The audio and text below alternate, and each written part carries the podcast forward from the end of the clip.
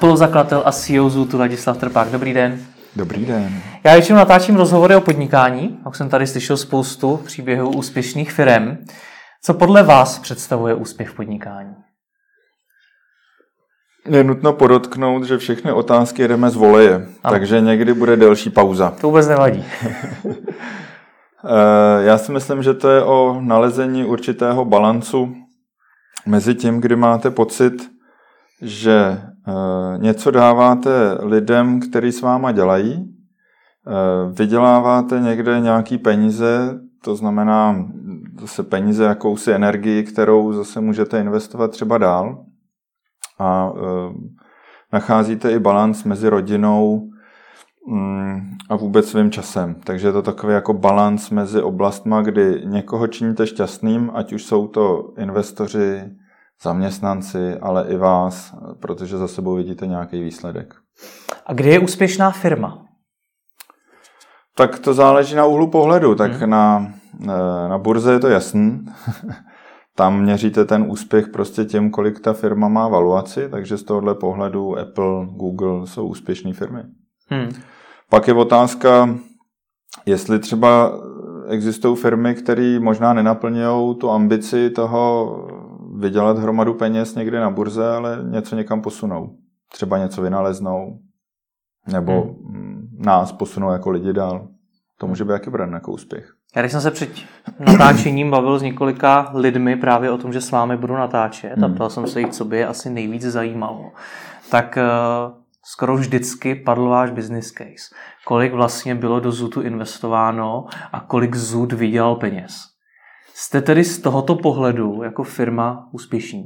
No, v toho, z tohohle pohledu, eh, dokud eh, neučiníme nějaký, ať už vstup na burzu nebo nějakou, nějaký vstup strategického investora, tak je to s otazníkem. Vlastně ta firma začala vydělávat peníze na české entitě v podstatě letos na holdingu věříme, že už se překlopíme příští rok. Takže ano, tam začneme vydělávat nějaký peníze, ale ta investice je v řádech stovek milionů korun. Na druhé straně ta valuace té firmy je výrazně vyšší než ta investice, takže, hmm. ale všechno jsou to virtuální čísla. Můžete v těch číslech být konkrétnější? No, eh, tak letos ZUD dosáhne obratu zhruba 1 miliarda korun, nebo hmm. něco přes 1 miliardu korun. Eh, Příští rok předpokládáme, že ta valuace, nebo respektive ta, ten, ten obrat pojede dál nahoru 40 až 50% A co se týče trhu, tak firmy jako jsme my eh, při nějakých jednáních jsou valovaný někde v rozmezí eh, multiple na sales, řekněme 1 až 2. Tady budu hodně jako široký. Tam záleží vždycky v jaké fázi je ta firma, jak je daleko ta profitabilita a podobně. Takže ta hodnota té firmy můžeme si říct, že je někde v rozmezí 1 až 2 miliardy. Hmm. No a pro úplného lajka, viděli jste už nějaké peníze? Nebo jste v mínusu? Uh, pro úplného lajka na české entitě jsme viděli nějaké peníze, velice drobné, loňský rok. Uh, letos uh, to bude o trochu víc a um, příští rok to bude na celém holdingu. To znamená, my Holding je pro mě Čechy, Slovensko, Rumunsko, s tím, že uh, Slovensko, zejména Rumunsko, se ještě trochu dotujou. Mm-hmm. Z Čech. Rozumím. A kolik jste vydělali? Myslím, že to najdete v nějakém výpisu z obchodního rejstříku, když to někoho bude zajímat. No a vy to víte z hlavy? Uh, řekněme, že jsou to jednotky milionů korun. Hmm. Za loňský rok. A poslední číslo, který mě zajímá, kolik už do toho celkem bylo tedy zainvestováno?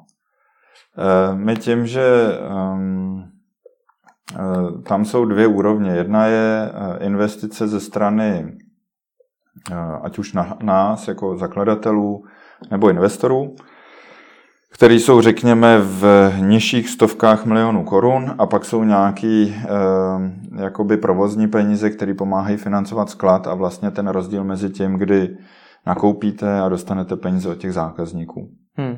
Takže ta investice na úrovni eh, vlastníků je řekněme někde s kolem lehce nad 100 milionů, na úrovni investorů je někde na úrovni eh, řekněme 200 eh, milionů plus. Hmm. Takže s ohledem na tu hodnotu by se dalo říct, že to je pořád ještě relativně zdravá firma. S ohledem i na nějaké zadlužení. Vy jste vznikli, pokud se nepletu, v roce 2010? Byl ZUT spuštěn? 2010 byla vlastně ta první fáze eh, ZUTu, která, kterou jsme dělali ještě s Josefem Havelkou a která nebyla úspěšná. Pak byla druhá fáze, taky nebyla úspěšná. A vlastně ta třetí fáze se datuje někdy od roku 2012, zhruba polovina toho roku. Hmm. Takže vlastně v tuhle chvíli ZUT, jak ho znají většina jako našich uh, uživatelek, protože z 80% jsou to ženy, tak uh, existuje zhruba pět a půl roku. Takže když se vrátíme k tomu úspěchu v, v podnikání, tak pět a půl roku trvalo ZUTu dostat se do zisku v jednotkách milionů korun. Chápu to správně? Um, nemyslím si, že takhle se dá definovat ten úspěch. Uh-huh. Proto se na to ptám, jak ho definujete vy. Uh, myslím si, že to důležitý je vlastně to, kdy třeba v tom našem případě, kolik naberete zákazníků, kolik těch zákazníků s váma má nějaký vztah, jak je známá ta značka na tom trhu a to definuje potom hodnotu té firmy. Jo? Hmm. Protože Apple, jakoby to nejzajímavější na něm je ta značka.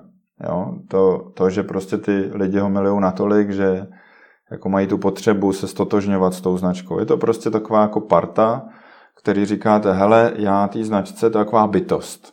Jo? A té bytosti vy říkáte, já jí věřím. Ta bytost je pro mě hrozně důležitá, já se z ní chci stotožňovat. Hmm. A myslím si, že ten úspěch potom je spíš potřeba definovat z tohohle pohledu, z toho, jak je ta značka pro ty lidi zajímavá, relevantní, nakolik jí věří.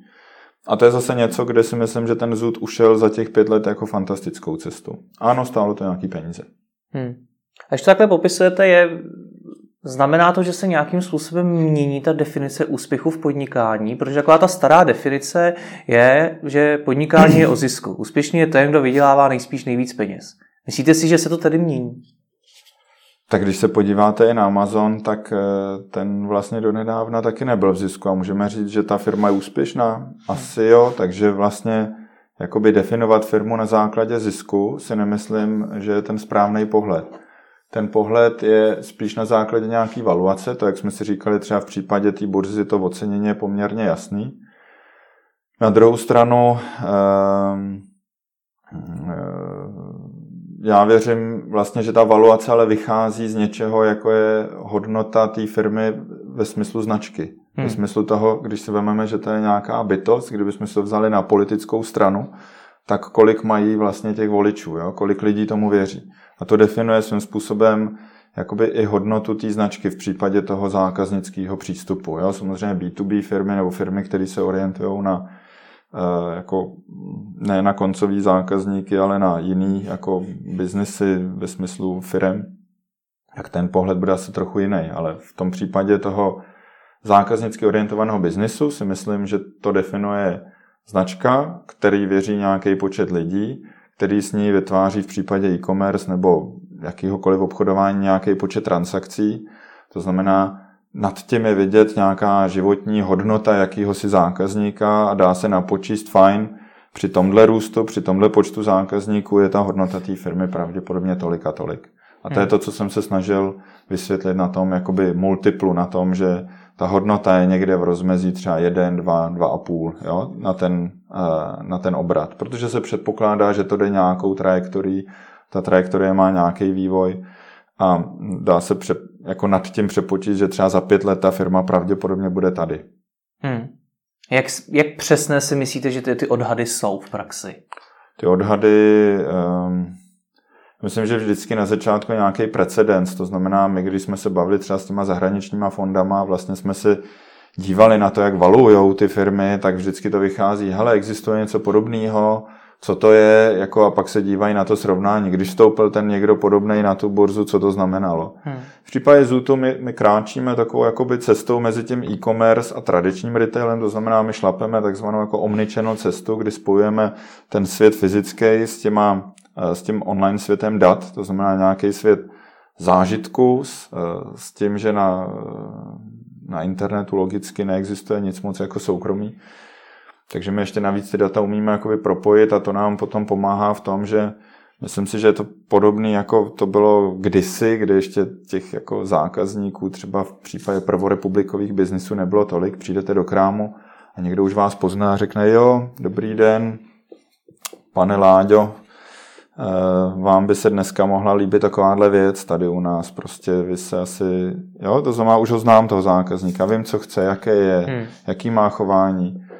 A vlastně ten internet, dneska to je jeden smysl, to je kliknutí. Jo? Tam se dívám očima a klikám, to je celý. A, takže oči je to, co vlastně na internetu prodává. Jo? A tím, že se to všechno šoupe do těchto těch krabiček, které jako nosíme u sebe, tak um, vlastně se to celý hodně uh, jako ten objem informací, který vlastně na, toho, na každého z nás proudí, je už takový, že to všechno zjednodušuje hrozně. Jo? To znamená to, co primárně prodá třeba v případě e-commerce jsou fotky nebo hmm. uh, něco, kdy ty popisky už daleko méně hrajou roli. Jo? Všechno je to tak rychlý, že uh, to, tohle je něco, co nás vlastně dneska uh, i v tom e-commerce uh, jako posouvá. Z tohle ohledu vy to máte možná trošku jednodušší, protože předpokládám, že móda ta se vybírá primárně podle obrázků. Že tam asi ty, o ty popisky ani tolik nejde, nebo se pletu? No, když jsme začínali, tak naopak u těch popisků jsme na to kladli takový důraz, protože ten zud měl svůj jazyk vytvořený. Vlastně, když vytváříte tu bytost, tak jedna z věcí, co si potřebujete vytvořit, je nějaký jazyk. Jak, hmm. jak budete mluvit, jo? Jak, co budete říkat, jakým způsobem to říkáte, jaký máte charakter. Charakter definují nějaké hodnoty. Jo? To je vlastně, když vytváříte jakýkoliv organismus neboli značku, tak si myslím, že tohle je naprosto klíčový. Stanovit si, kdo jsem, jak vypadám pro ty lidi, jak chutnám, jako v hmm. Takže i ty popisky bylo něco, co ty lidi z začátku hodně bavilo, ale jak jsem zmiňoval, to, že se přesouváme tam, tak vlastně přesouvá i tu pozornost, jo, od toho hmm. čtení do těch obrázků. Nebo videí. Hmm. A jak chutná zůd teda? jak to máte definovaný? tak zůd jako značka eh, tak my jsme byli vždycky takový šašek trochu. Jo? Jester v angličtině eh, podle nějakých charakterů značkových. Eh, šašek má jednu obrovskou výhodu. On si jako charakter může dělat srandu z věcí, eh, za který by někoho jiného král třeba setnul. Hmm. Takže i naše vlastně první reklama byla stavěná na tom, že i když prodáváme hezký hadry, víme, že to nejlepší zažíváme svlečený. Jo, že jsme vlastně si udělali během deseti sekund srandu sami ze sebe v něčem. Jo. Hmm. Protože ve finále je to furt oblečení. Jo? My, to oblečení nám pomáhá v tom světě hrát nějaký role. Záleží na nás, co zrovna chceme hrát za roli. Jestli teď budeme si hrát na to, že tady nosíme nějaký jako nějaký sako, nějakou košili, jaká je ta košile, co budeme mít za hodinky, někdo se dívá na boty a tedy. Jo, a doma chodíme na hatý. Eh, to je zase jiná role, to zase záleží, jakou roli chceme hrát. Jo. Ty šaty jsou vlastně převleky takový naše. Hmm. A myslím si, že někdy máme tendenci ty převleky brát strašně vážně. Hmm. Jo? Že vlastně ty převleky jsou pak to, co nás definuje. Když bych to vzal trochu filozoficky. Takže, jsem, takže vlastně jako ten zůd se postavil a vlastně řekl, hele, eh, svým způsobem král je nahý. a e, nedošlo ani k tomu setnutí a naopak jsme si tím vybudovali jako velice rychle nějakou jako základní bázi zákazníků a zákaznic především, který tahle hra bavila.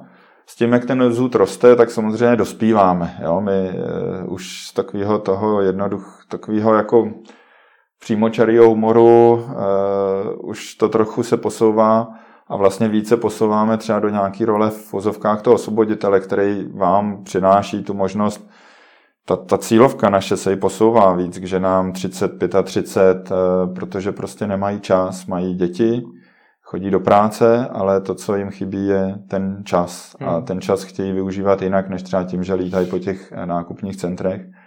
Takže ten ZUT jim najednou vlastně přináší to, na co jsou zvyklí, to znamená tu možnost si to vyzkoušet, ošahat, jako podívat se na tom s kamarádkama, zažít tam nějakou sociální interakci.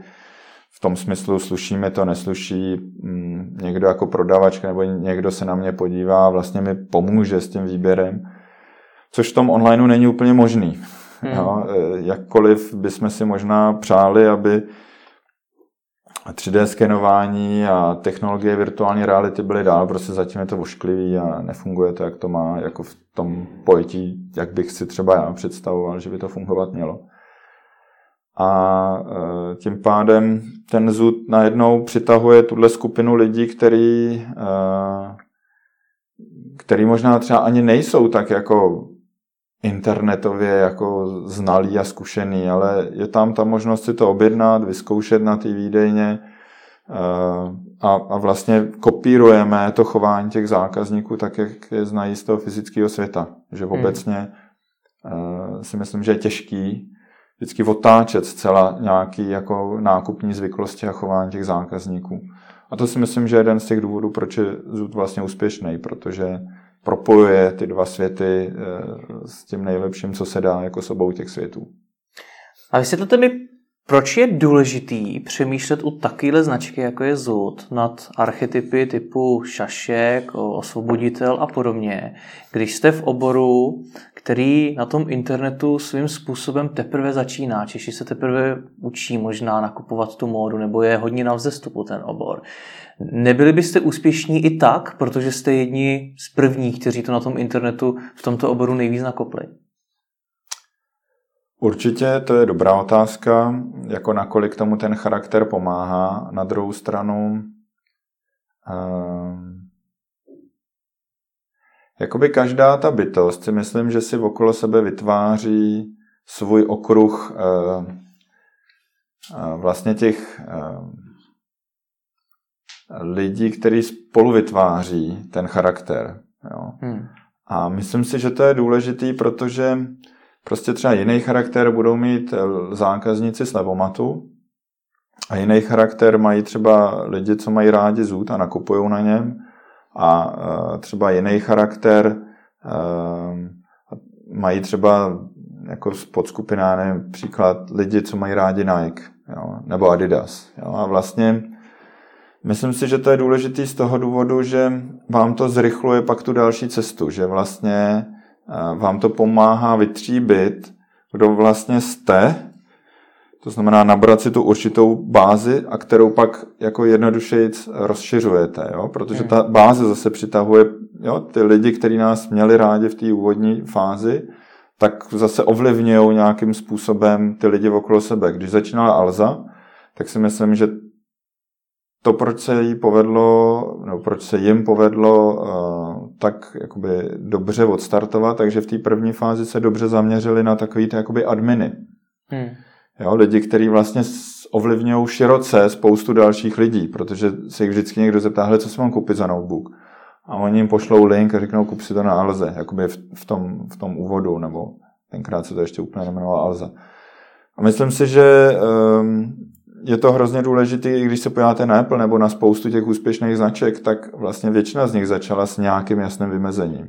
Ve chvíli, kdy se snažíte být jakoby vše objímající, tak eh, to nemusí úplně dobře fungovat, protože i to jsme si vyzkoušeli jako zud v minulosti.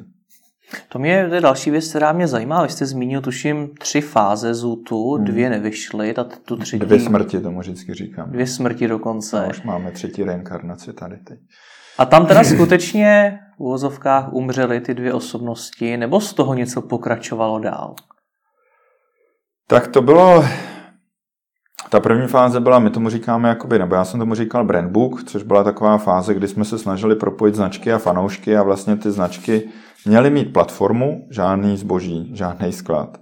Platforma, která umožňuje těm značkám komunikovat s těma fanouškama, s tou jsou jako nejzajímavější hmm. cílovou skupinou. A e, tam jsme zjistili, že na jedné straně my dokážeme přesvědčit e, ty uživatele, aby se k nám v vozovkách registrovali, vytvořili si nějaký profil, i když hrozně kostrbatě v té době ale na druhé straně jsme nerozhýbali ty značky. Právě s Josefem jsme hrubě podcenili schopnost těch značek, ačkoliv jsme znali všechny ty marketéry, tak jako jejich schopnost něco pro ty fanoušky jako opravdu dělat. Hmm. Druhá fáze byla, když jsme měli ty profily, tak jsme se snažili eh, vytvořit jakýsi nadnakupovač, to znamená mít místo, kde by ty zákazníci nebo potenciální zákazníci dostávali typy na zboží, který by je podle jejich profilu mohlo zajímat.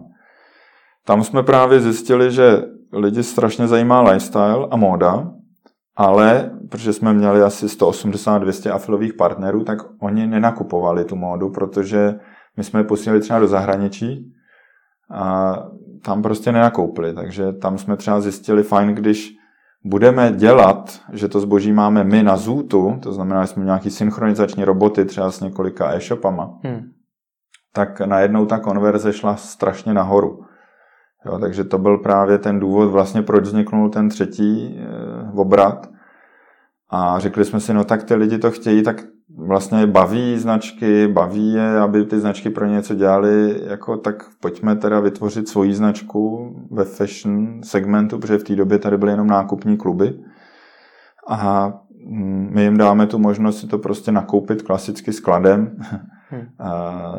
Klíčový bude rychlost dodání, úroveň těch služeb a teda a teda. Takže to, co jsme se snažili říkat předtím těm značkám, jsme sami se pokusili vytvořit s porodníma bolestma typu sklady. No, vy jste před chvílí zboží. mluvil o tom, že když budete ten vše, všeobjímající, takže to mhm. taky nemusí fungovat a vy jste se tady v podstatě tím vše, všeobjímajícím stali, protože vy jste najednou z té prosté platformy museli začít řešit ty sklady, vše výdejny radosti a podobně. No výdejny šly až v další fázi. To už až když nám všichni fázi. ty známí říkali, hele, to je super, že tam máte to zboží, ale já bych si to potřeboval vyzkoušet. Jako no. já se to bojím objednat, jo, a tedy a tedy. Takže vlastně to nejjednoduše se nelámat úplně to chování toho zákazníka, ale říct mu, jak si to přijde zkoušet. A vlastně to bylo to první, kdy jsme otevřeli v kanceláři takovou jako malou výdejnu s, jedním, s jednou kabinkou, zrcadlem a, a jednou kitkou a zjistili jsme, že ty lidi tam, tam chodí. No ale to, co mě teď zajímá, je, uh co rozhodlo, že takhle velký skok uděláte a že místo té platformy začnete řešit všechno to kolem a mimo jiné do toho budete muset investovat stovky milionů, který se to možná někdy vrátí? To v té době nevíte vždycky, kolik budete ještě muset investovat. No, to tak vlastně... asi tušíte, že to jednoduchý nebude. No to tušíte, no. Eh, tak já vždycky jako přidávám k lepšímu, že i Olda v té době říkal, já do žádného e-shopu investovat nebudu už. Jo. To znamená, že to byla takový jako moment, kdy jsme stáli před rozhodnutím. Na jedné straně byl Zoot, jakožto už poměrně blbě jako nastřílená značka blbýma zkušenostma několika lidí, jo, kdy se nám něco ne, nepodařilo. Jo, vlastně hmm. ta značka nebyla úspěšná v té době vůbec. A říkali jsme se, unese ta značka, jako ta bytost, zase zpátky ještě jakoby další otočku, jako zvládne se stát někým jiným. Hmm. A e, bylo to jako těžké rozhodování, jestli se pokusit něco stavět na zeleném louce, nebo jestli se vůbec něco pokusit stavět, nebo odepsat celou tu investici, kterou jsme do toho dali a která už v té době byla třeba desítky milionů. A jak to probíhalo v praxi? Protože vy jste stáli na začátku toho, že budete muset řešit logistiku, sklady, milion dalších věcí a teď jste za sebou měli takovýhle faily. No. Tak jak to probíhalo? No řeknete si, hele, tak si dáme ještě pár týdnů a zkusíme, jestli, jo, to znamená, zkusíme Eh, spustit tu další verzi. To znamená, nainvestovali jsme nějaký úsilí, čas, energii do toho, aby jsme jakoby spustili ten e-commerce, který vlastně je to, co ty lidi dneska znají, hmm. tak vznikalo během eh, několika nocí, eh, jako, nebo nejenom nocí, to byly samozřejmě týdny příprav, spíš měsíce. Ale vzpomínám si vždycky, že tam byla taková hrana, no, že vlastně jsem ještě odjížděl na dovolenou v té době eh, s rodinou a nechtěl jsem se jako podívat, když jsme to spustili na to, jak vypadají ty výsledky, protože jsem věděl, že když by to rapidně se nezměnilo z hlediska konverzí, z hlediska toho, jak tam ty lidi chodí, jak se vrací, bounce rateů a podobně, tak, eh, takže to znamená zase přijít a říct těm lidem, hele, tak to už je opravdu konec. Hmm. Co rozhodlo o tom, že se to nakonec teda nějakým způsobem rozjelo? No, rozhodli o tom sami uživatelé, protože ty uživatelé, eh, vlastně když jsme spustili tu verzi, hmm. tak velice rychle ty metriky, které pro nás byly klíčové a které ukazovaly, jestli v tom je nějaký potenciál, tak jeli nahoru. Jo, to znamená, že najednou jsme říkali, aha, tady něco je, tak pojďme do toho dát ještě nějaký peníze znova a podívat se, jestli Eh, se to dá dotáhnout do míry, kdy to opravdu bude mít zajímavou trakci, jakoby, hmm. jo, kde jasně uvidíme, že, jo, to asi může být zajímavý biznis. Takže to nebylo tak, že jste měli nějaký vzor v zahraničí a řekli jste si, tohle chceme v Česku, ale prostě něco začalo fungovat a vy jste řekli, potom pojďme. Tam, tam v e-commerce byly vzory, jako pro mě velký vzor a všem doporučuju, přečtěte si knížku Zaposu jako Delivering Happiness, štěstí doručeno, myslím v češtině. Ano. Eh, jako je ta první, je skvělá. Jo? Eh, tam vlastně eh, ten, ten příběh je strašně podobný s tím, že oni na to jako vyházeli ještě mnohem víc peněz než my.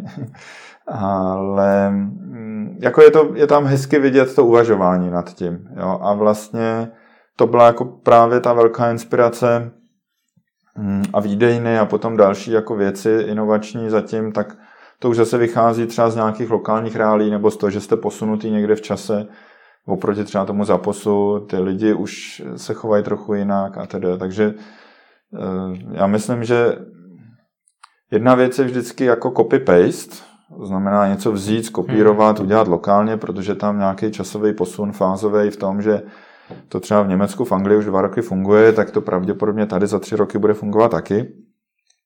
A druhá varianta je vzít si nějaký vzor a třeba nějak ho jako otáčet a třetí samozřejmě vynalézat kolo tam eh, je ta, to riziko největší. No. A vy jste teda co z toho? Vy jste něco mezi tím kolem a tím zahraničním vzorem, jestli jsem to dobře No, pochopil. my jsme, já si myslím, že tam je nějaký zahraniční vzor a pak jsou tam přesně adaptace a inovace v rámci toho modelu. Hmm. To znamená, uh, já myslím, že jsme jako jeden vlastně z prvních omnichannel, opravdových omnichannel konceptů v retailu. Jo? Že třeba když jsme jeli na pár zahraničních konferencí, tak jsme pozbírali pár cen protože eh, jsou tady buď ty klasický onlineoví hráči, eh, Asos, Zalando a další, pak jsou tady ty klasický kamenný hráči, kteří teď přemýšlejí, jak se dostat do toho online, ale zároveň jsou jako naklopen nákladově na úrovni těch eh, obchodních center jo, a, a vlastně ta změna pro ně je těžká, protože oni hmm. vlastně nechtějí moc do toho internetu, ale nějak musí. Jo, a to je taková jako schizofrenie trochu. No a my vlastně od začátku jsme to stavěli jako nějaký propojení těch dvou světů. To znamená nákladově lehký výdejny, které mají ale specifické úkoly i třeba na úrovni vratek, to znamená zpracování toho, co ty zákazníci vracejí, tak, aby ten sklad měl s tím pak co nejméně práce, zrychlení celého toho cyklu, systém distribuce mezi nima a tak. Hmm. Když jsme u těch vzorů, tak byste třeba předtím zmínil ten Amazon, že i Amazon byl do nedávna v červených číslech, jste hmm. říkal. Hmm. Tak, a když se podíváte, co Amazonu teď vydělává, tak nejvíc jsou to vlastně to, to jejich úložiště. Jo. To jsou digitální služby. To není zatím retail. Oni furt investují do toho, aby vlastně získávali trh. Hmm. No a když, když se takhle srovnáváte, tak uh, myslíte si, že rostete rychleji, že se rychleji dostáváte do těch zelených čísel, než třeba Amazon a další, se kterými se nějakým způsobem srovnáváte nebo se inspirujete? Jo, já myslím, že hmm, vy to třeba děláte lépe než Amazon. Ne, eh, ta ambice je jiná. Jo? Vlastně Amazon, Amazon je fenomén. To, to, co jim se daří nebo podařilo, je, jako neskutečný. Uh, myslím si, že my už musíme trošku víc vycházet z nějaké udržitelnosti toho biznesu. Jo? To znamená, kdykoliv přijde jakákoliv krize, tak ve chvíli, kdy vy už nebudete připraven na to, že umíte vydělávat ty peníze, tak vás to smete.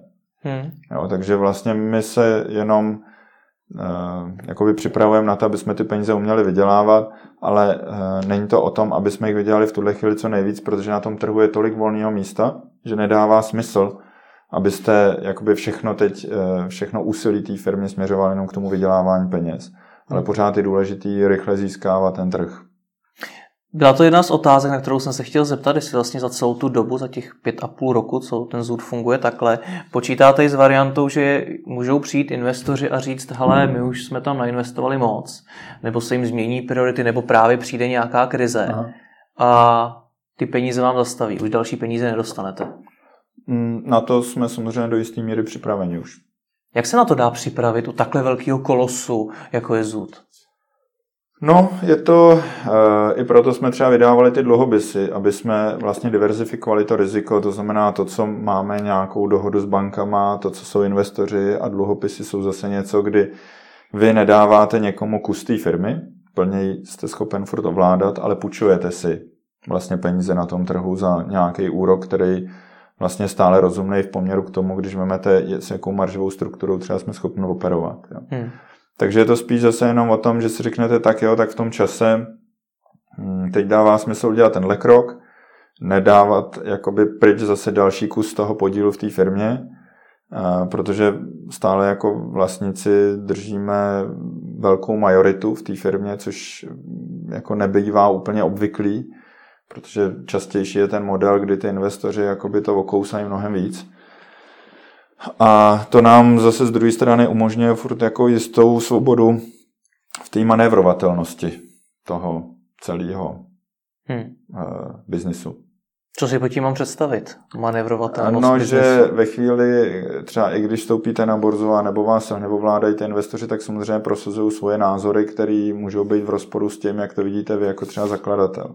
Hmm. A v tu chvíli vlastně sice máte svoji firmu, ale eh, stejně moc svobodný nejste. Jak svobodní jste tedy dneska vy? Na jednu stránku ano, máte majoritu, na druhou stránku ale ti investoři furt můžou říct, další peníze nedostanete. To je v pohodě. Ten, eh, to, to je to, co jsem se snažil vysvětlit, že ta firma už je jakoby tak daleko, že eh, dokáže třeba ten příští rok přežít i bez jakýkoliv investice. Takže vám časem rostou křídla v podstatě. Učíte se lítat. Svým způsobem plachtit. A jak se tam říkal, že se musíte jako připravit na to, aby ta firma teda byla schopna vydělat ty peníze, tak člověka jako lajka by napadlo, dobře, tak jako budete vydělávat peníze, ale vy jste to řešili dluhopisy. Proč jste se vydali zrovna cestou dluhopisu? Tak to taky ještě jako žádný e-commerce před náma neudělal. A nám to přišlo s ohledem na sazby na tom trhu eh, a apetit na tom trhu jako nejvhodnější volba, která nám jakoby v delším horizontu nejvíc zvedne tu hodnotu té firmy. To znamená, vy do té firmy vždycky v nějakou chvíli přilejváte ten kapitál, který vám umožňuje růst. Hmm. Teď v zásadě uh, buď někomu dáte kus té firmy, nebo si na to půjčíte. Teď těch možností těch půjček je od banky přes třeba ty dluhopisy je prostě větší, jako víc možností, jak to dělat. Když si půjčíte, tak ta výhoda je, že vlastně nepřicházíte o ten podíl, který vy věříte, že třeba to, co jste si půjčili, tak dokáže tu hodnotu zvednout o tolik víc, že když se v nějakou chvíli do toho potřebujete už dostat toho investora dalšího, tak víte, fajn, eh, ta hodnota, eh, kterou dostávám zpátky od toho investora jakoby za tu akci nebo za ten kus toho podílu je výrazně větší, než, než bych dostal teď. Hmm. vyplatí se mi třeba vzít na sebe nějaký riziko i té půjčky, ale povyrůst natolik, že potom se naředuju o dost míň. Takže vlastně to je jenom nějaký strategický rozhodnutí, který si musíte jako říct, říct si tak jo, věřím tomu natolik, že radši nebudu dávat tu ekvitu, ale půjčím si a uh, tu ekvitu třeba jako můžu dát až v delším horizontu, kdy ta firma má zase výrazně větší hodnotu a já se o to míň musím zase jako naředovat. Hmm. Já hádám ale, že žádný strategický rozhodnutí nemůže být správný, když nemáte definovaný ten cíl. Co je tady vlastně cílem? Je teda váš cíl to, aby jednoho dne Zud generoval obrovský zisk a vy jste byli vysmátí někde na pláži? Nebo je cílem to jednoho dne prodat bez ohledu na to, jestli to má furt dluhy a tak dále? Já myslím, že uh Kdybychom se na to dívali čistě jenom tou uh, peněžní matematickou logikou, tak dává smysl co nejrychlejším způsobem zvednout hodnotu té firmy a prodat ji. Když bychom to brali čistě jenom jako vehikl, který slouží k tomu, aby jste tím vehiklem vydělal ty peníze. Hmm. Um, Já to mám v sobě trochu jinak, že věřím, že i ta parta, jakoby, která s náma staví ten zud, tak e, nám všem jde o to, aby když už v té práci trávíme jako hodně času, tak aby nás to aspoň jako nějak bavilo, aby jsme si to nebrali, jenom musíme se za každou cenu jako s, e, e, jakoby servat, což ne, neznamená, že bychom nechtěli pracovat. Je to jenom o tom jako zase hledání toho balancu, kdy nás to nějak má bavit. A potom si říkám, fajn, tak mělo by nás to nějak bavit, to, je ta radost těm nám jako zaměstnancům, protože to se vždycky projeví i k těm zákazníkům. Jo? Když budete mít spokojen zaměstnance, s velkou mírou pravděpodobnosti se to posune dál i k těm zákazníkům. Takže nabíráte i nějaký kmen těch zákazníků, který by taky měli být spokojen. A vždycky, když bude potřeba, to můžete víc jako začít přetavovat do té profitability. Ale ta spokojenost vlastně je to, co ve finále nejrychleji generuje nějaký růst ve smyslu třeba zákaznické báze. Takže ano, náš cíl může být. Budeme se možná v nějaký čas v horizontu x let dívat na vstup na burzu. Asi pravděpodobně ne v Čechách, to znamená, pak je nutnost třeba v rámci středoevropského horizontu dohrát nějaký náš příběh. A nebo tam může v nějaký čas být vstup strategického investora. Hmm. Ale eh, to primárně, aby ten biznis se stavěl jako na zdravém základu, na eh, tý, jak jsem říkal, třeba spokojenosti nebo radosti nebo nějakým jako eh, nějaký energii, která v té firmě je. A tohle si myslím, že potom vybalancovává celou tu věc i s případným exitem. Takže není ani váš cíl teď poplatit všechny dluhy a dostat se skutečně do zelených čísel, dřív než ne. uděláte nějaký další velký krok. Ne, teď je, furt se točíme okolo těch peněz. Protože ty jsou u vás velice zajímavý. Jako. Já myslím, že eh, jedna věc je ta profitabilita, to znamená ukázat zdravost toho biznisu v tom, hele, není problém jakoby ty peníze vydělávat je možnost potom kdykoliv víc začít jakoby vydělávat ty peníze určitýma nástrojema, který k tomu vedou. Ale e, stále si myslím, že ta hodnota nejrychlejš pro všechny z nás, investory i nás jako spoluvlastníky a vlastně i pro zaměstnance v té v firmě, kteří jsou na nějakém občním programu. Jo? To znamená, oni jsou vlastně s náma poměrně hodně, to jsou desítky lidí, kteří jsou s náma jakoby v tom růstu té hodnoty tak ten růst té hodnoty stále nejvíc funguje z toho růstu té firmy, to znamená z nabalování té báze, z toho růstu jako takového. Hmm. Nikoliv z toho, jestli v tuhle chvíli vyděláme o 5-10 milionů víc nebo méně. Když mluvíme o té hodnotě, tak co tu hodnotu ve výsledku vytváří? Je to, jsou to ty vaši zákazníci, ta, mm-hmm. ta zákaznická báze, mm-hmm. nebo je to třeba ten brand, který jste na začátku Ale brand je vlastně už jenom vyjádření toho, jak ty zákazníci eh, té značce věří, mají rádi a v našem případě u ní nakupují. Jo, to je vlastně ta, to je spojený, to jsou spojené nádoby. Hmm. Vy nemůžete mít uh, dobrou značku, když uh, byste jakoby dlouhodobě šidil ty zákazníky třeba, jo? nebo kdyby... Uh, ono to bude fungovat nějakou dobu. Eh, než na to přijdou. Hmm. Jo, ale nebude to fungovat dlouhodobě. Tomu rozumím, ale předtím jste říkal, že jedna ta z cest je ideálně co nejvíc zvýšit hodnotu té firmy. Hmm. Tak jak se to dělá? Jak vy můžete dneska zvýšit hodnotu firmy? Je to teda čím více zákazníků, tím vyšší hodnota? Přeneseně ano, protože každý ten zákazník u vás utrácí nějaký peníze s určitou frekvencí a s určitým průměrem. Čím víc máte zákazníků, který u vás utrácejí peníze na, nějakým, na nějaký frekvenci, tak tím logicky víc roste ta hodnota té firmy. A pak se jenom můžeme dívat na to, jestli uh, jakoby ten růst můžete, ten zůd, jak říkal jsem, z těch pubertálních let trochu přesouvat do takové dospělejší fáze. Takže nejenom, že u nás už nakoupí jako pár výjimečných kousků ty zákazníci, ale zároveň si můžou doplňovat víc a víc ten šatník jakoby dalšíma věcma. Znamená, už nás znají, už k nám mají tu důvěru a vlastně postupně se u řady z nich stáváme tou první volbou. To znamená, když něco potřebuji, chci na sebe, první mě napadne zud, jdu na něj, to je ta značka, protože servis, eh, pocity a tedy všechno jako tam sedí. Pak, když to tam nenajdu, teprve hledat někam jinam. Hmm. Jo, to znamená, ten cíl hry potom je skutečně byste měl co nejvíc takových zákazníků v našem případě, který, pro který se stáváte tou první volbou. Ještě se zmiňoval tu majoritu, že jste si dokázali udržet velkou majoritu, což třeba není tak často zvykem. Jak se vám to povedlo? Zvlášť při tak velkých investic ze strany investorů. Asi umíme vyprávět dobře příběhy. Co to znamená? Já jsem nikdy, nikdy v takové situaci nebyl, takže já si to neumím představit. Eh, tak e, musíte být schopen přesvědčit ty partnery, e, že, e, že to celé dává nějaký smysl finanční. Jo, to, u banky e, třeba riskový oddělení o tom, že fajn, jste sice e-commerce firma, ale možná uh, máte nějaký zásoby třeba a s těma zásobama my můžeme nějak operovat v rámci našeho risku.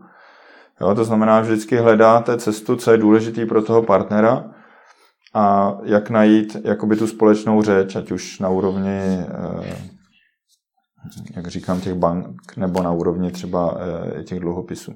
Hmm. Jak probíhají ty samotné vyjednávání mezi vámi a těmi investory?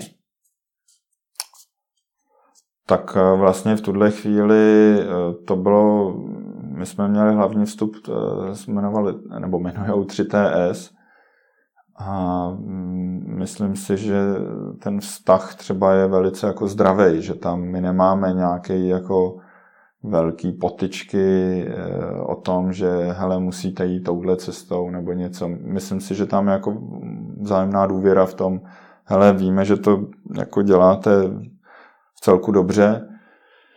Ta hodnota pro nás velice rychle roste, jenom hmm. by nás, prostě pro nás je třeba důležitý, pojďme to zkusit víc otočit třeba právě k té profitabilitě už v tuhle chvíli. Jo, tam, Tlačí tam... na vás tedy v tomhle ohledu?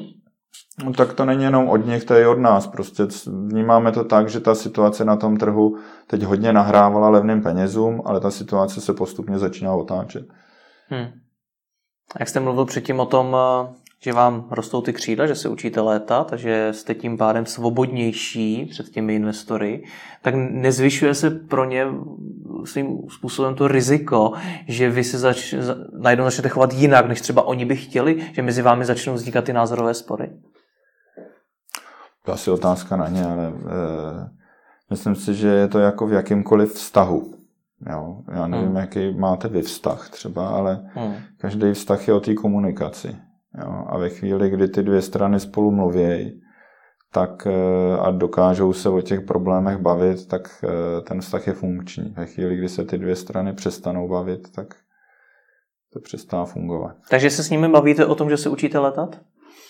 Eh, já myslím, že tam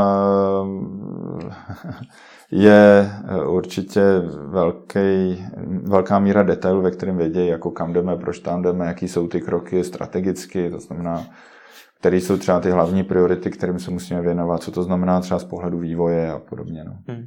Pojďme k těm službám. Vy jste řekl zajímavou věc, že když eh, si to ten člověk chce vyzkoušet, eh, to zboží, zboží z vašeho e-shopu, tak není nic jednoduššího, než mu říct, tak si to pojď vyzkoušet. A tím pádem vy jste otevřeli ty výdejny radosti. Jak snadno se vytvářejí služby, když máte za sebou takhle obrovský kapitál? Hmm, co, jakým způsobem, teď nechápu úplně tu otázku, jak snadno... Jak, jak snadné to pro vás je, protože běžný, běžná firma, běžný e-shop si asi nemůže dovolit jen tak otevřít tolik výden radosti a nabídnout uh, zákazníkům tolik služeb, jako třeba dokážete nabídnout vy. Tak jestli to u vás je tak, že skutečně cokoliv, co vás napadne, tak vy to v podstatě můžete zrealizovat, jste v tom ohledu svým způsobem neomezení, nebo jestli je to jinak? Tak... Uh v tom manifestování těch přání určitě omezení existují. Eh, takže ano, ty věci, já bych byl nerad, aby to vypadalo, že cokoliv si vzpomeneme, bude fungovat. Jo? Ne, eh, je to zase jenom o té biznisové logice. Dává to smysl z pohledu eh, biznisu? Dokážeme, jako dokážou nám třeba výdejny dlouhodobě přinést nějakou konkurenční výhodu, pak, když tomu věříme, přesvědčíme o tom eh, tu, tu stranu třeba v tomhle případě investorů, tak si můžeme říct, jo, jdeme do toho investovat, jdeme se podívat, jak se to bude chovat. A vlastně myslím si, že to klíčový pro úspěch jakýkoliv firmy je jako ta schopnost rychle otestovávat různé koncepty a rychle, když tak zabíjet. Hmm. Jo, to znamená vyzkoušet si, funguje, nefunguje, funguje, nefunguje. A dobře si na začátku stanovit, co to znamená, že to funguje. Jako je to postavený na rychlosti náběhu, velikosti, eh, ziskovosti té věci, jo? kolik energie to spotřebová, kolik do toho musíme jakoby ty energie dávat a kdy to tu energie začne vracet. To znamená, ono to jako spousta těch věcí děláte intuitivně, to znamená, říká si, jo, mně se hrozně líbilo právě šéf, Amazon, šéf Amazonu Bezos teď v rámci jedné půlroční nebo čtvrtletní zprávy, tuším, říkal, většina lidí se bojí udělat rozhodnutí, jo, protože má za to, že ty rozhodnutí jsou nevratný. Ale většina našich rozhodnutí, které děláme, jsou vratný. My se můžeme rozhodnout, že, že skončím v práci a pak eh, zjistím, že mi to podnikání nejde a ve většině případů plus minus můžu naskočit tam, kde jsem byl předtím. Jo, že vlastně uh, se strašně bojíme někdy ty rozhodnutí udělat. A druhá zajímavá věc, která tam byla, že mm, většina těch rozhodnutí, vy stejně nikdy nemáte 100% jakoby podkladů, analýz a informací k tomu, abyste se mohl správně rozhodnout. Vy byste se naopak, to klíčově je tam ten čas. To znamená, tam je nějaký okno příležitosti, to se na chvíli odevře. A buď to trefíte, nebo to netrefíte. Jsem to dvakrát netrefil, jak víme, jak to jako chutná, když to netrefíte. Hmm. Takže to důležité si myslím, že je spíš, jestli uh, už s tím, že máte 70-80% těch informací, jste schopni to rozhodnutí udělat, i s tou variantou, že při nejhorším se vrátím zpátky. Rozumím tomu principu, na druhou stránku je to hodně zjednodušující, protože vy v praxi nevíte, že máte 70% informací, vy taky můžete jasný. mít 20. To je jasný, ale uh, to je právě ten vtip v tom, jo, že hmm. nikdy nevíte uh, jako na 100%. Protože se neustále vynořují nové a nové věci. Jakoby těch vstupů, který do toho rozhodování máte, je tolik, hmm. že jedna věc, samozřejmě, že to všechno můžete krásně napočítat, jako zohlednit co nejvíc těch vlivů, ale pak ve finále v praxi se to najednou chová trochu jinak. Jo. Takže ten test a vůbec to jakoby AB testování je, bych řekl, jako klíčový pro většinu dneska jako biznisů, který mají mít šanci uspět. A nebát se jakoby toho, kdy něco nevyjde, to prostě k tomu tak nějak jako nutně patří. Pak, když jdete cestu, kterou nikdo jiný nešel, tak budete dělat chyby a padat. Zapomeňme na ty první dvě fáze ZUTu. Udělali jste v té třetí fázi, v tom, jaký je ZUT teďkon, vy nějaké špatné rozhodnutí, které jste museli vracet. A nemyslím to, že jste na webu udělali jinak ikonku, že jste to blbě otestovali. Myslím nějaké opravdu vážné rozhodnutí. Uh, jedno z těch jako uh, z takových těch uh, třeba v jednom tom kole, kdy jsme vlastně se rozhodovali, jestli půjdeme už si pro peníze někam jakoby na, na západ. A řekli jsme si, hele, možná už je na čase, aby jsme se vydali jakoby do nějakých západních fondů. Hmm. A to bylo uh, to rozhodnutí, kdy vlastně my jsme zjistili, že celý ten proces veme mnohem víc času, než jsme předpokládali a v nějakou chvíli už do toho budeme potřebovat dát další peníze. A vlastně proto jsme pak museli udělat jakoby řadu věcí, které třeba jsme museli omezit stok nebo více zaměřit na fast fashion, která má rychlejší obrátku, které nebyly úplně inline s tou strategií, kterou jsme v tu chvíli mě, chtěli mít. Takže vlastně nás tohle rozhodnutí o tom, že půjdeme na západ a že vlastně e, s tím strávíme nějaký čas, tak to nevyšlo. Ten čas byl mnohem delší. A vlastně pak jsme zjistili, že mnohem jednodušší bude vzít si ty peníze tady lokálně a jakoby ne, neředit se ještě v tuhle chvíli na tom západě. A to je jako relativně masivní rozhodnutí, který má masivní dopady potom i na úrovni toho biznisu v tom smyslu, co všechno pak musíte udělat, aby vás to jakoby nezabilo. Hmm.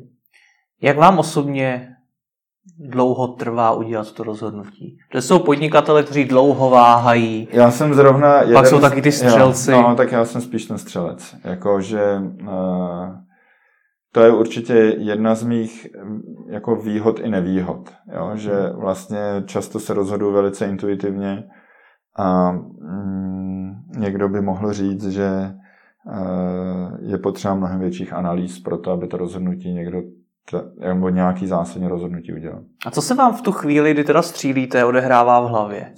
Jak, jak, jak vy ty nápady nebo ty rozhodnutí vůbec děláte? Mně se vlastně jako, eh, když byste si to představili jako nějakou šachovnici nebo nějakou cestu, tak se mi jako vybavuje možno, možnost té cesty. Jakoby to, že vlastně vnímáte tu cestu v budoucnosti, říkám si, co zhruba se na té cestě stane ale není to jako jenom z pohledu těch čísel, je to spíš jakoby uh, modelace té situace, jo? že uh, třeba jako sportovci, uh, ty jako nejlepší, se v podstatě dokážou dostat do změněného stavu vědomí, v rámci kterého si jakýmsi způsobem jako přehrajou dopředu, jak vyhrajou, nebo jakým hmm. způsobem třeba skočí, zaběhnou a tedy. A vlastně i to potom, že se do toho stavu zpátky dostanou během toho výkonu, jim pomáhá podat výkon, který je považován třeba za nemožný. A mimochodem odbočka, moje zkušenost třeba se sportovcema v biznesu je výborná, protože ty lidi, zvlášť ty vrcholoví, tak ví, že ty uh, limity třeba těla jsou úplně jinde, než ostatní předpokládají, že jsou. Znamená, když už si říkáte, já nemůžu, tak vy víte, že to tělo hmm. třeba zvládne mnohem víc. A to je jedna jako z vlastností, která mě mnohokrát pomohla, že přesně v té chvíli, kdy už si ve firmě předtím si přesně vzpomínám, jak jsme udělali takový jako zásadní průšvih, který nás v prvních měsících stál třeba milion, který jsme vůbec neměli. A to, tak jdete po té ulici a říkáte si, tak tohle už je ten konec. hmm. Ale vlastně uh, určitá jakoby houževnatost a ta schopnost jakoby se dostat přes to, myslím, že jako zásadně pomáhá pak i v tom biznisu. Jo, že to, kde ty ostatní, to, že už jsme dvakrát umřeli, tak by si všichni, jako spousta lidí by se asi říkal, no, tak to je konec.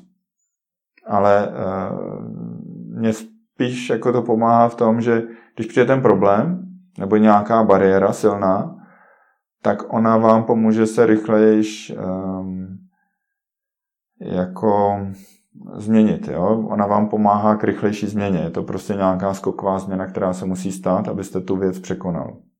Hmm. A tohle mě uh, vlastně na tom svým způsobem baví. Jo? Že každý ten problém vás může srazit, může si říct, no tak to je ten konec, a nebo se vyspíte a řeknete si, no možná by se dalo, jo, a, hmm. a vlastně tu cestu najdete.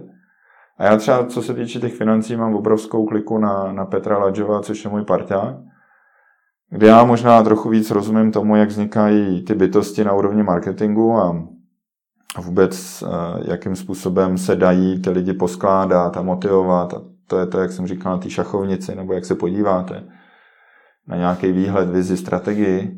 Ale Petr je zase geniální v tom finančním matrixu. To znamená, rozumí tomu, jakým způsobem se dají ty peníze získávat, jakým hmm. způsobem je potřeba mluvit s těma parťákama. A vlastně spoustu věcí jsme tam svým způsobem taky jako vynalezli. Vy třeba i ty dluhopisy a teď za náma jdou ty další zase. Hmm. Co se, vy jste to zažil dvakrát, co se teda stane v, v tu chvíli, kdy to krachne? Je to skutečně tak velký pruser, jak se to třeba zdá? To je třeba jeden z důvodů, proč hodně lidí nezačne podnikat. Nebo z toho je nějaká cesta? No, eh, eh, vy, to, co nás jakoby nejvíc blokuje vždycky k tomu neúspěchu, je nějaká, nějaký jako naše ego, naše vlastně náš pocit vlastní jakoby důležitosti. Hmm. Takže si říkáme, hele, ty jo, to se na mě všichni budou dívat takhle a takhle a máte z toho strach, jak se na vás budou dívat. A vlastně ten strach je to, co je strašně těžký překonávat. Jo? Že vlastně to není to, že to stane, to se může stát. Jo? Ty lidi vlastně si ale tak bojí toho strachu, že se to stane. Uh, odbočka, uh, přes 50% lidí trpí strachy z uh, pavouku. Ten strach z toho pavouka, aniž ho vidíte, je výrazně větší, než když jste konfrontovaný s tím pavoukem. Jo? Když se dělali výzkumy jako na úrovni hmm. mozku a tak. To znamená, ten strach jako takový, ta představa toho strachu je výrazně větší než ten strach jako samotný, než ta objektivní věc, která v fouzovkách někde v tom reálném světě je. A podobný si myslím, že je to v tom biznesu. To znamená, že první, co je, že si řeknete, ježiš, tak jsem zklamal, nebo jako jsem špatný. Je tam takovýhle jako prvotní strach z toho, že jste k ničemu. Jo, a to je to nejhorší na tom. Když se dostanete skrz tuhle fázi, vyspíte se z toho, proto je skvělý to ráno moudřejší večera, to znamená večer máte depku a říká se, tak to je konec.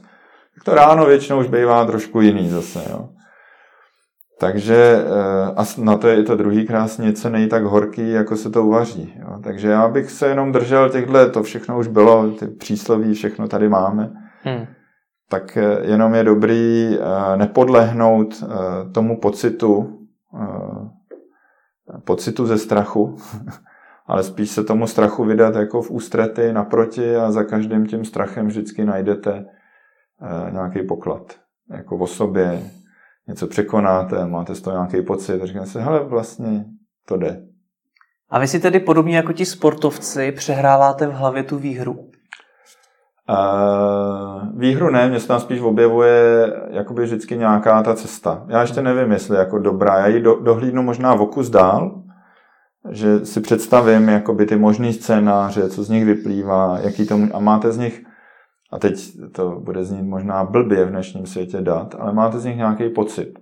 Ale ten pocit to vlastně už ten váš počítač generuje z těch, z těch dat a z toho, že něco jste slyšel, něco jste viděl, někde jste to někdy počítal, někdo vám něco řekl, vidíte někde konkurence a vlastně tohle schrnete do toho pocitu a buď cítíte, že to jako je dobře, nebo si říkáte, no to bude drhnout a bude to třeba těžký, ale z nějakého důvodu i tam se můžete vydat, protože třeba si řeknete, no, ale dává to celý pak ještě větší smysl třeba. Ale musím překonat výrazně větší bariéru.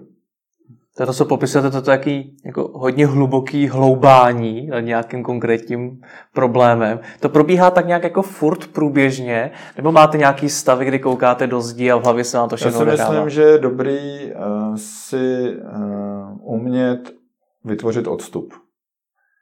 A to s sebou nese příklad mně fungovalo vždycky uh, uh, jakoby fyzická aktivita. To znamená, tím, že já jsem kdysi běhal, tak si jdu třeba jako závodně, tak, tak si jdu třeba do přírody zaběhat a vlastně vypnete na chvíli tu hlavu uh, v takovém tom jako analogický módu, musím to vyřešit, musím to vyřešit, musím to vyřešit. Vlastně to vypnete a v tu chvíli si myslím, že, že se přepínáte do takového trochu jiného režimu, kde tam můžou vstupovat právě ty další proměny a najednou vás při tom běhání třeba něco napadne. To je vlastně jako dobrý. Hmm. Spoustu těch dobrý pak nezrealizujete, protože jak mě všichni znají v Zutu, tak těch nápadů je eh, výrazně víc, než eh, bychom byli schopni zrealizovat.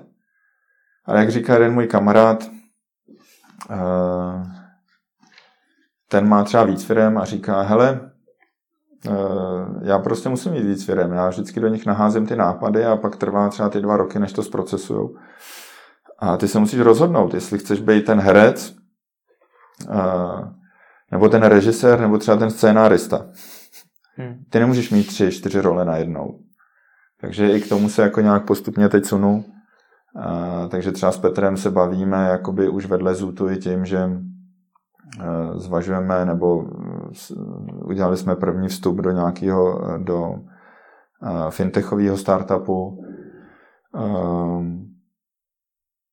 Takže si tak jako díváme i a tak si jako tu hlavu zase dál posouváme a to myšlenky a, a i nějakou zkušenost dalším směrem. No takže poslední moje otázka. Z jaké cesty tedy teď vy máte nejlepší pocit? Uh, ta je moc široká, zkusme ji zúžit. Ne, já nevím, jestli pro vás je třeba ten fintech, teď to, z čeho máte nejlepší jo, myslíte pocit, biznisově, nebo, nebo dál, životně, nebo... Klidně, klidně to rozdělte vy, jak biznisově, tak životně. Já jsem tady vašel vlastně eh, kolegu pana Havelku a ten na začátku mluvil spíše o tom spirituálu, té duchovní cestě. Uh, jo, tak Josef se vydal nějakou cestou. Tak jak to máte vy? Taky o tom vedeme vášnivé debaty, nebo nejenom debaty, ale uh,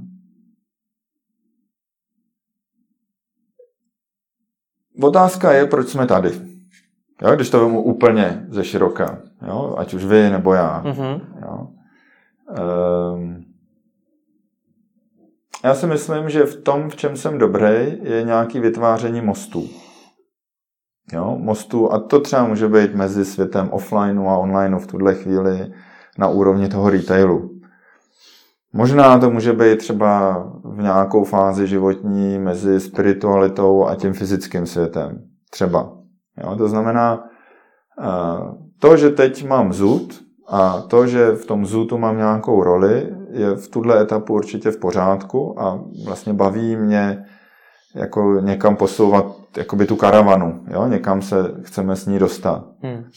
Co bude dál, to se teprve otvírá. Jenom spíš pro mě ta cesta je o tom umět jako dobře poslouchat sám sebe, kam mě to vede, kam mě to táhne, kam jako bych měl směřovat a co se u toho mám naučit.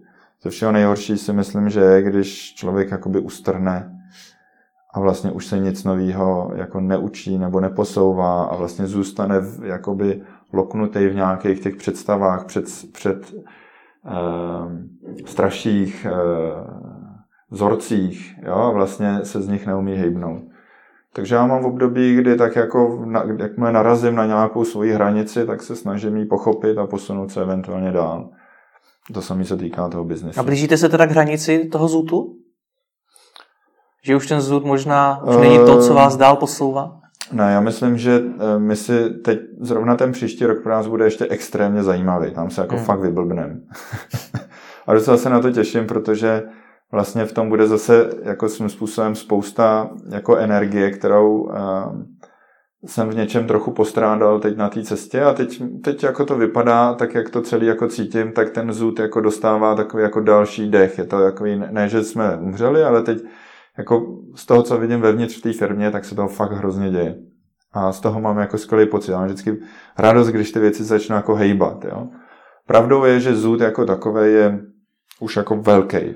Jo. To už je, my máme 600 plus lidí, miliarda obrat. Už to je jako veliký. A už tam trošku v něčem někdy postrádám takovou tu opravdovou rychlost. Jako hmm. toho, že si řeknete tak a teď půjdu tam. to už je, jako tam máte velkou zodpovědnost, je, tam, je to už takový víc tanker, který jako někde se otočíte, ale nejde to zase tak rychle, jak byste si třeba, nebo já, jako přál. Takže uh, určitě zud uh, je možná i nějaká jako taková trampolína k, k některým dalším věcem. No tak zvědavé, kde vás dál uvidíme. Fajn. Děkuji moc za rozhovor. Díky.